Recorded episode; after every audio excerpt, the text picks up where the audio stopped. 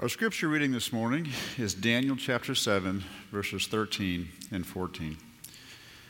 I saw in the night visions, and behold, with the clouds of heaven there came like one of the Son of Man.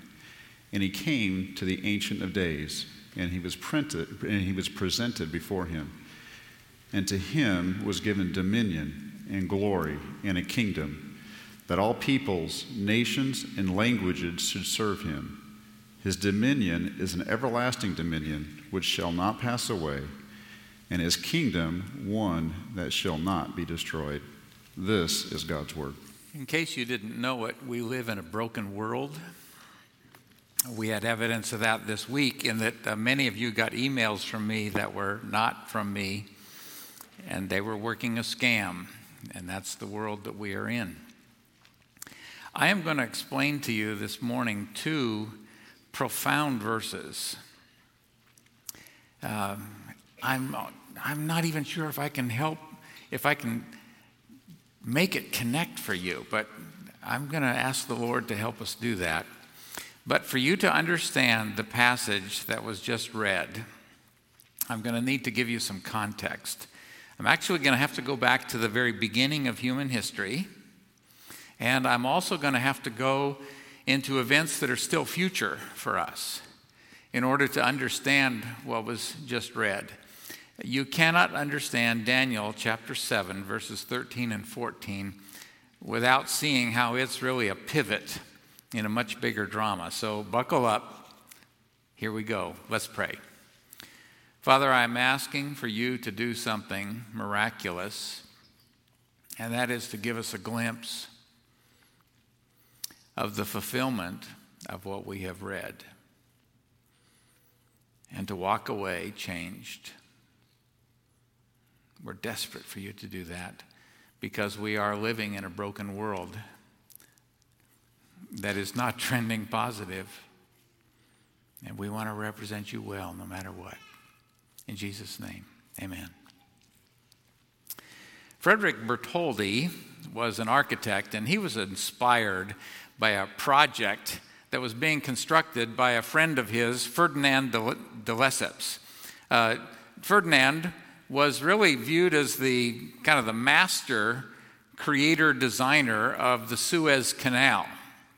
And Frederick actually thought, you know, it'd be so fabulous if we were to have a lighthouse at the north entrance to the Suez Canal uh, he would pattern it after the Roman goddess Libertas. It'd be modified to resemble an Egyptian peasant with a light beaming out from both a torch that's thrust dramatically into the skies as well as from a headband.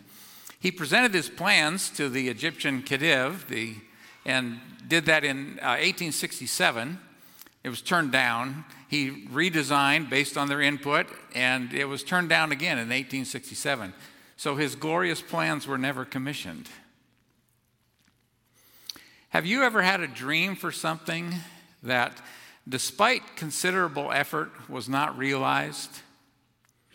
You poured a whole bunch of energy into something, and then, for whatever reason, you're thrown a curveball. You hit a brick wall. Perhaps a vision that was seemingly pushed beyond reach through the failings of others?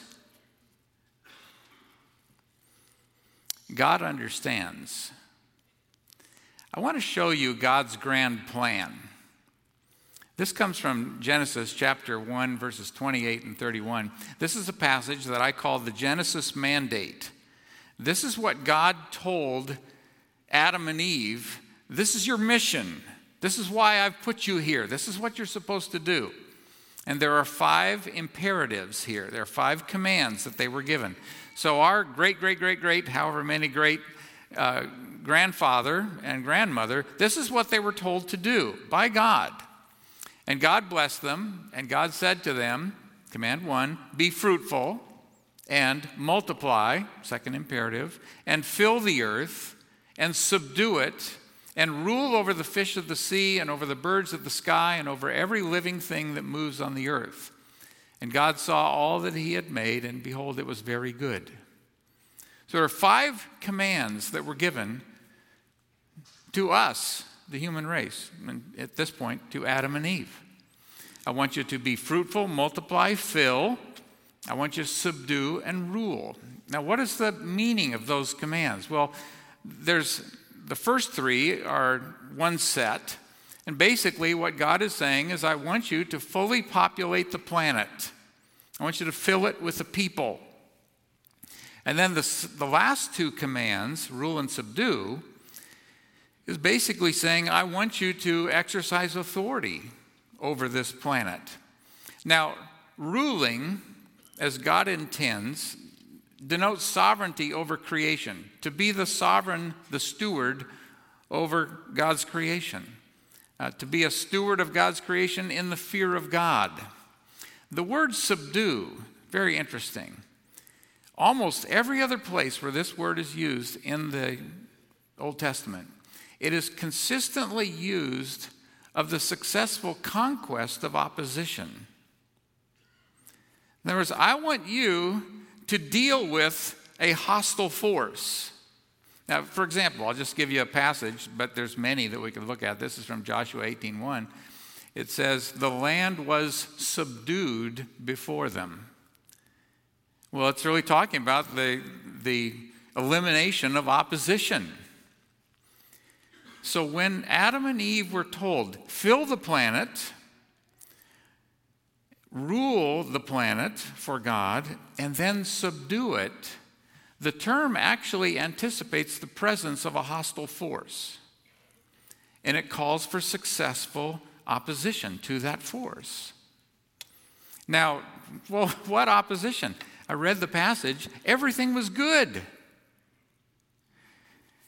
It's reasonable. Now, I'm making an assumption here, so please understand this is an assumption, it is, but it is a reasonable one to assume the pre existence of evil because very early in Adam and Eve's experience in the garden, they encounter someone who is really representing Satan, who is an advocate for rebellion against God.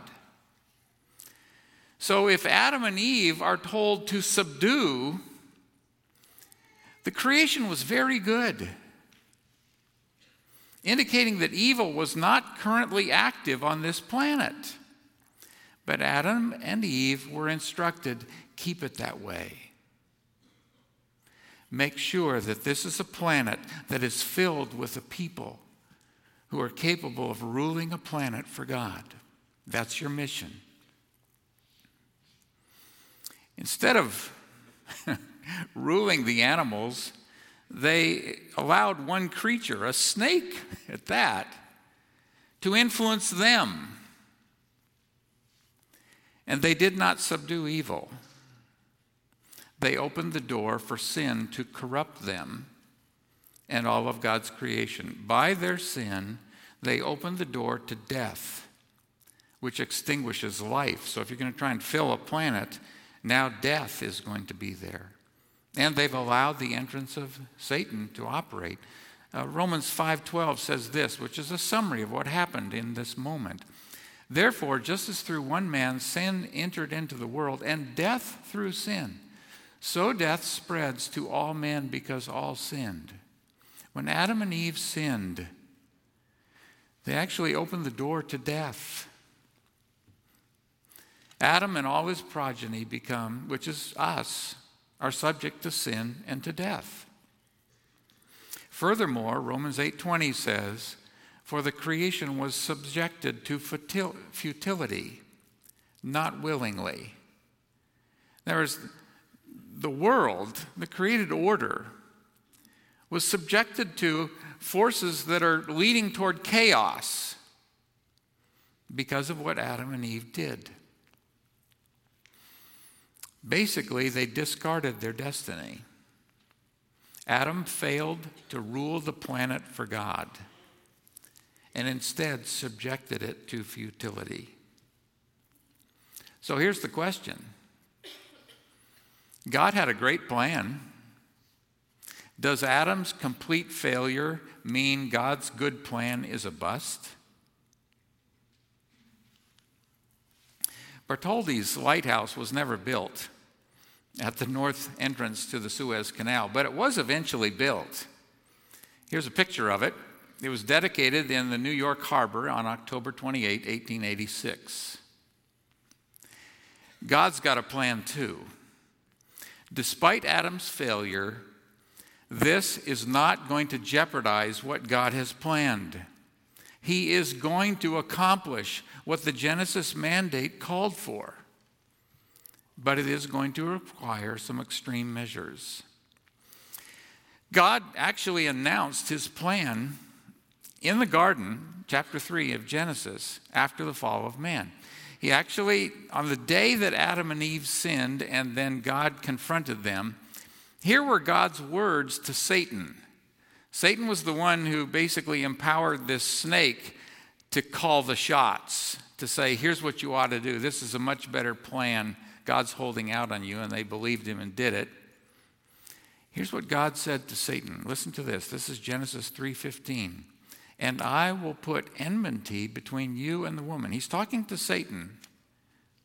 Satan just thinks, I've got Eve in my pocket. And what he says is, oh no, there is going to be adversity. She is your adversary. I'm going to put enmity between you and the woman, and between your seed and her seed. He shall bruise you on the head and you shall bruise him on the heel. Now, what's that talking about?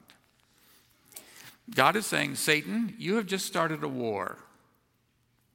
This war will pit you against a singular seed. Notice that the seed is called he, so it's a person. And two key events will define this war there is going to be a heel crush, and there is going to be a head crush. Now, the word, you know, crush is basically just what it sounds like. There is going to be a crushing of a heel. That's not a fatal injury, although it is a serious injury. And there is going to be a crushing of a head. That's a fatal injury. So, what God is saying here at the very beginning of our history, He's saying, Satan, you have started a war and you are going to lose that war. I commanded Adam and Eve to make this a planet that is filled with the people who are prepared to rule it for God, and my plan is still on track. Your plan will not work. Someone from her progeny, a human, will deal the decisive blow. Yep, a human is going to defeat you. Basic summary of what you can extract from this passage is that the allegiance war has come to our planet. That's what happened in the Garden of Eden. But God still has a plan. A particular seed of woman is key. Satan is going to wound him but he will deliver a death blow to Satan. So that's what we know at the beginning of our history, okay? And that's essential information for us to understand if you are going to unpack what is going on in Daniel 7 13 and 14. God's plan is going to address the issue perfectly. The penalty is going to be paid. The full weight of the penalty of sin was poured out on her seed. That's Jesus when Satan crushed his heel. Satan thought, I am going to take it to him, when in fact he only ensured that his most potent weapon, which is death, would be taken from him. Uh, we're told, this is from Hebrews, that Jesus, when he died on the cross, he rendered inoperative him who had the power of death, that is Satan. In other words, he took away his top weapon. When Satan thought, I'm going to get the better of God by crushing the heel, by crucifying Jesus. And Satan is the one who put it in Judas's heart to do precisely that. Furthermore, our destiny is going to be restored. Her seed will rule the rebellious planet and restore it to its rightful owner. He will bruise and crush the head of Satan. So if you understand that, Now you're ready to unpack Daniel 7, verses 13 and 14, which says, I kept looking in the night visions, and behold, with the clouds of heaven, one like a son of man, which that phrase, son of man, can also be translated son of Adam, although it's in, we're still in the Aramaic section of Daniel. We're not going back to Hebrew till chapter 8. One like a son of man was coming and he came up to the Ancient of Days and was presented before him, and to him was given dominion, glory, and a kingdom, that all the peoples, nations, and men of every language might serve him. His dominion is an everlasting dominion, which will not pass away, and his kingdom is one which will not be destroyed. So let's get our bearings a little bit. I'm reviewing from a couple weeks ago. Let's compare and contrast this Son of Man with the four beasts which precede him. The previous four creatures are four kings who will arise from the earth. That's a quote from chapter 7. These four beasts, they're strange beasts. They have odd characteristics, but they are actually telling us about four kings, according to Daniel 7. This coming one in Daniel 7:13 is one like a son of man. In other words, he's very much a human being with 0% beast. However, like hints that there is more to him. He is 100% human, 0% beast, and yet he's something more. The previous four creatures came from the earth, and they came from a, a sea in tumult. The Son of Man is depicted as being given his kingdom in heaven. In other words, these beasts were earth produced. He's a resident of heaven. Notice that he is not asserting himself, but he is presented to the Ancient of Days, which is a reference to God. This one who is the Son of Man is actually presented to Father. Here he is. This is a scene in heaven. The, the phrase clouds are often mentioned in reference to heaven or things that are coming from heaven. Now, this is the shocker. I'm not sure that we're shocked in the way that Daniel, I'm sorry for whatever happened there. I'm not sure what was going on in Daniel's mind. But he's seeing a heavenly scene, and he's seeing someone who is fully human. What is, does that not seem a little out of place? How is that possible? Yeah, someone is fully at home in the presence of God kind of reminds me of Eden. He is here for a coronation. He has come to be declared as the king who answers to the promise that was made in Genesis 3 when man fell. It says that dominion was given to him. Uh, dominion was given to Nebuchadnezzar, in chapter 4, verses 1, 2, and 3. Uh, remember when I showed you the timetable? Darius will not come into power for 17 years from this point in the narrative. But Darius is going to, and the word is going to be used, is going to receive dominion. And both of them receive dominion that involves all peoples, nations, and language. But there is one key difference Dominion is given to the Son of Man, but he never loses it. The dominion of the beasts was temporary. This one will rule for all time, it will never stop. Now, here to me is one of the things that is, I, mean, I, I look at it and I, I, it takes my breath away. The Son of Man is given dominion. Now, I'm in Aramaic, so I, it's not the exact, you know, it's not like a cognate or something. But the Son of Man is given dominion. And what did God say to Adam and Eve? Fill the planet, rule and subdue. And the word subdue is the same word, but Hebrew, it's the equivalent, Hebrew equivalent of dominion. In other words, this Son of Man is being given what Adam and Eve were given the responsibility to rule over all creation as God's steward.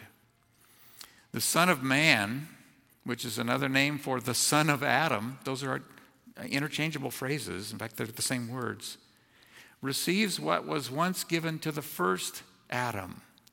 In other words, God's original plan is on track. And He is going to, through the Son of Man, He is going to bring us to a place where there are a people who can fill a planet and rule it for God forever. The beast empires run their course, culminating in the supremacy of the proud little horn. So you have these four beasts, and the last beast, there's this proud little horn that emerges. We'll talk some more about him. Ooh, won't be till January because we're doing Christmas stuff. The other beasts are each given some additional shelf life, but it's diminished. And a heavenly court is convened. So, so far in Daniel 7, we've seen these four beasts, we've seen the proud little horn, and then we turn to heaven, where a court is convened the little horn is judged and cast into the fire, and the end of the empire of beasts occurs when the Son of Man experiences verse 14. Daniel is not seeing what is happening in that moment, but something that is happening yet future. In fact, it's still future for us. Here are these kingdoms of beasts and the proud little horn. And there comes a point that is still future when the court is convened in heaven. Now, Jesus is there now, he's at the right hand of the Father. But the Father says, Take it. Now, by the way, the scene that is this is also captured in Revelation 5 and 6. We're going to close the service singing something that comes from that incident, in which Jesus is demonstrated as the only one qualified He's the only one worthy to bring history to its conclusion and establish what Adam and Eve failed to do. And it says, And to him was given dominion, glory, and a kingdom that all the peoples, nations, and men of every language might serve him. This is an everlasting and earthly dominion that replaces the beast empires in the future. Jim, you haven't talked very directly about Jesus being the Son of Man. Great question. Let's talk about that. There are many places in the New Testament. In fact, it's, I think, the most popular or the most often used title that Jesus uses for himself, which is Son of Man. The same phrase is found in this passage. For example, here's John 9:35. Jesus heard that they had put him out, referring to someone who'd been put out of the, the good list and been put on the naughty list. Jesus heard that they had put him out, and finding him, he said, Do you believe in the Son of Man? Do you believe in the guy identified in Daniel 7:13? Yeah, but isn't Son of Man, a, a pretty general self designation. I mean, aren't we all sons of Adam and daughters of Eve? Well, yeah. But I want to show you that Jesus actually uses Son of Man to refer to Daniel 7 13 and 14 and say, I am that guy. I am the one who is going to do this. I am going to get us back to the place where we are a planet filled with the people who love, serve, follow the Lord on into eternity. So, let me show you uh, a few striking examples of passages where Jesus actually is quoting Daniel and saying, I am that person. Listen to this one. This one comes from Matthew. This is Jesus on the night in which he is betrayed. So this is probably happening on Friday, but early Friday morning. Jesus kept silent. He's before the religious leaders. And the high priest said to him, I adjure you by the living God that you tell us whether you are the Christ, that's the term for Messiah, the Son of God. In other words, come out with it. Are you the Messiah? Are you God's Son? And Jesus said to him, You've said it yourself. You've already said it. Nevertheless, I tell you, hereafter you will see the Son of Man sitting at the right hand of power and coming on the clouds of heaven. That's a reference to Daniel 7. Then the high priest tore his robes and said, He's blasphemed. What further need do we have of witnesses? Behold, you've now heard the blasphemy. What do you think? They answered, He deserves death. Here's Jesus in front of the high priest, and in essence, to his question, Are you the Messiah, God's Son? He says, Yup. And furthermore, you need to be aware that the next time you see me, I will be Daniel 7:13, the Son of Man coming in the clouds of heaven. That's what you're going to see. I don't know how it works out exactly that they are going to see that, but Jesus said, You're going to see it. I find this passage fascinating. Jesus actually thinks that being able to see this event, that is a future event, is valuable to spiritual health. For example, this is Matthew 16 28. And here he's using the same title, the, the title that is used in Daniel 7. He says, Truly I say to you, there are some of those who are standing here who will not taste death until they see the Son of Man coming in his kingdom. He said this to, to his disciples, but he actually took three of them. They went up on a mountain. And uh, James and John and Peter actually saw Jesus as he will appear someday when he returns. They got a glimpse of that. And what does Jesus call himself? The Son of Man. He uses this title. He's using the Daniel 7 passage. Um, listen to this passage. This is Jesus talking about the future. This is our future. But in those days after that tribulation, the sun will be darkened, and the moon will not give its light, and the stars will be falling from heaven, and the powers that are in the heavens will be shaken. Then they will see the Son of Man coming in clouds with great glory and power. What's described in Daniel 7 is heavenly. And Jesus receives the kingdom, and then he's coming.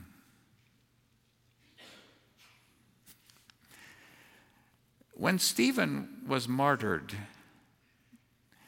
uh, he actually had a vision as he was being martyred. Listen to this. But being full of the Holy Spirit, he gazed intently into heaven and saw the glory of God, and Jesus standing at the right hand of God, and he said, Behold, I see the heavens opened up, and the Son of Man that's the Daniel title. Standing at the right hand of God. But they cried out with a loud voice and covered their ears and rushed at him with one impulse. Here's Stephen about to be crucified. And he says, Look, I'm seeing Jesus ready to come, the Son of Man. Get ready to. Uh, I'm going to tell you something that, uh, oh, I wish I could tell you more, but uh, we're limited on our time. So I'll, I'll say this uh, shortly. There is an overcomer protocol in the book of Revelation. It consists of a number of commands that basically say, This is what you need to do. If you are a saint living during these days, these are the things you need to do. I'm going to show you one of them. Uh, although I've so far I've identified uh, over 60 of these specific commands that are directed to you and me. If you don't know them, you're not going to do well. If you know them, you will do well when this hits. Listen to this one. This is the word behold, which is an imperative. In other words, he's actually saying, See this. This is from Revelation 1 7. He is coming with the clouds. That's a quote of Daniel. he is coming with the clouds. See this, fix it in your mind's eye.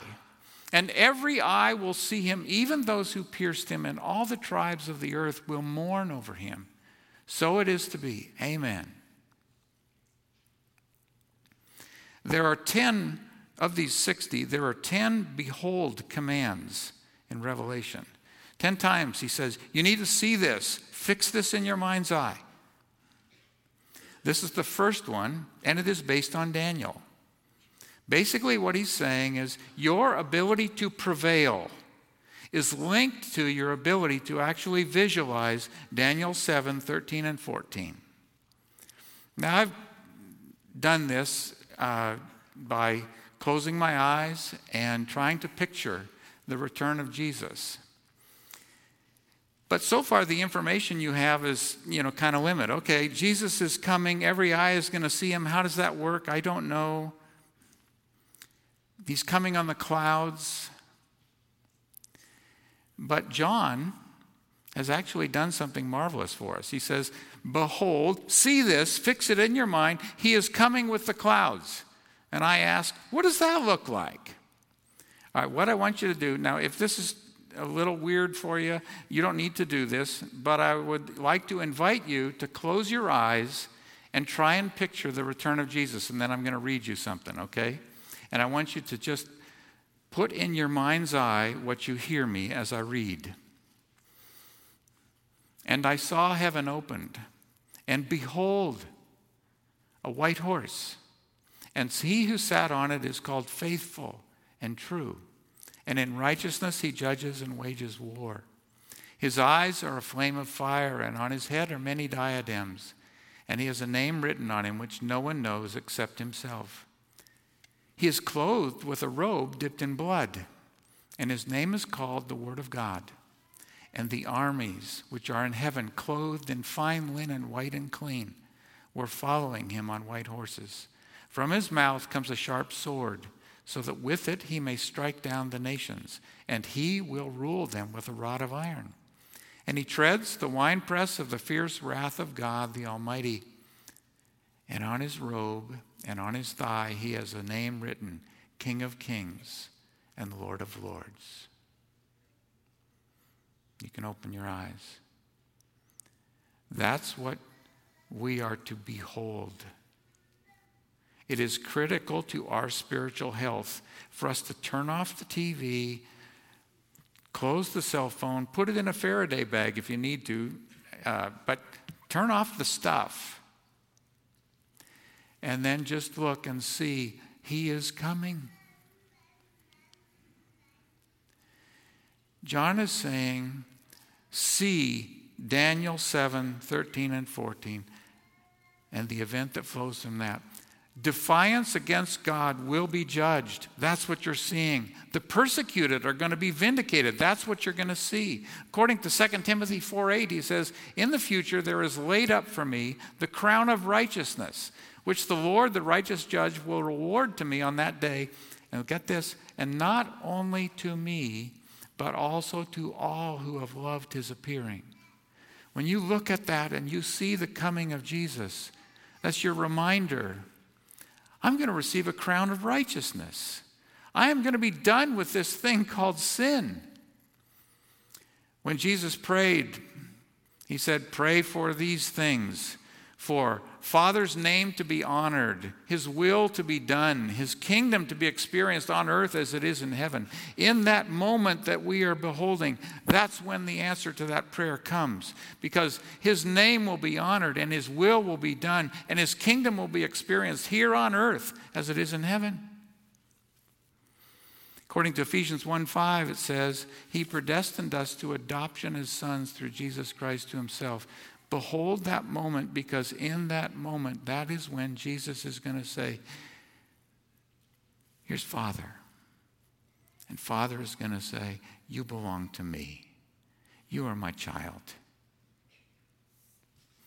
In 1 John 3 2, it says, We know that when he appears, we will be like him because we will see him just as he is. We're going to see him and we're going to be like him. So behold that. See that. The world is nuts. But Jesus is coming. And when he does, he will put things to right. I will be adopted, you will be adopted as a child of the king, and I will look like Jesus, and so will you. See that. What in the world is making you frustrated right now, or discouraged, or overwhelmed, or depressed? Behold Jesus coming on the clouds. Visualize that moment when your heart is going to shout, Living all in for Jesus is worth it. Look past every trial and see Jesus coming. For some, perhaps most in this room, Jesus' return will be the answer to our deepest longing. I mean, I can't wait for that moment. But according to Revelation, there are going to be some who mourn when they see him. Uh, according to Revelation, also, this is another, I think this is chapter 8, there will be some who will hide. They'll try and hide themselves from the presence of the Lamb. Well, you will be sad when Jesus comes. You will try and hide if you've not been living for Him. But your story doesn't have to end there. There may be some in this room who are saying, man, if, if Jesus actually came back, in light of how I have been living, I would want to hide under a rock. And according to Revelation, that's exactly what will be the case for some. So here is my appeal to you if the return of Jesus Christ does not fill you with joy, maybe it's because Jesus is not your Savior, but will be your judge. Well, that's not how your story has to end. If you do not know Jesus as your Lord and Savior, that is something that is so easy to fix. You do it through a transaction of the heart you basically acknowledge Jesus, I'm a sinner and I deserve eternal separation from you.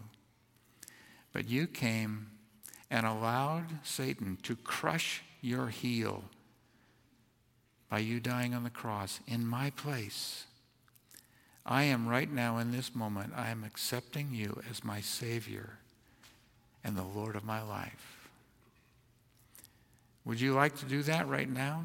You can. It's as simple as praying, which is simply talking to God. So, what I'd like to do would be have all of you bow your heads, and I will give an opportunity to anyone who would say, I want to look forward to Jesus' return. I will give the, you the opportunity to embrace Him as Savior right now. If you want Jesus to become your Savior, then you can pray a prayer that is as simple as this Lord Jesus, I am a sinner and I deserve eternal separation from you. But Jesus died on the cross in my place. And right now, in this moment, I am embracing him and accepting him as my Savior. Help me to live for his glory. I can't wait to see Jesus when he returns. In Jesus' name, amen.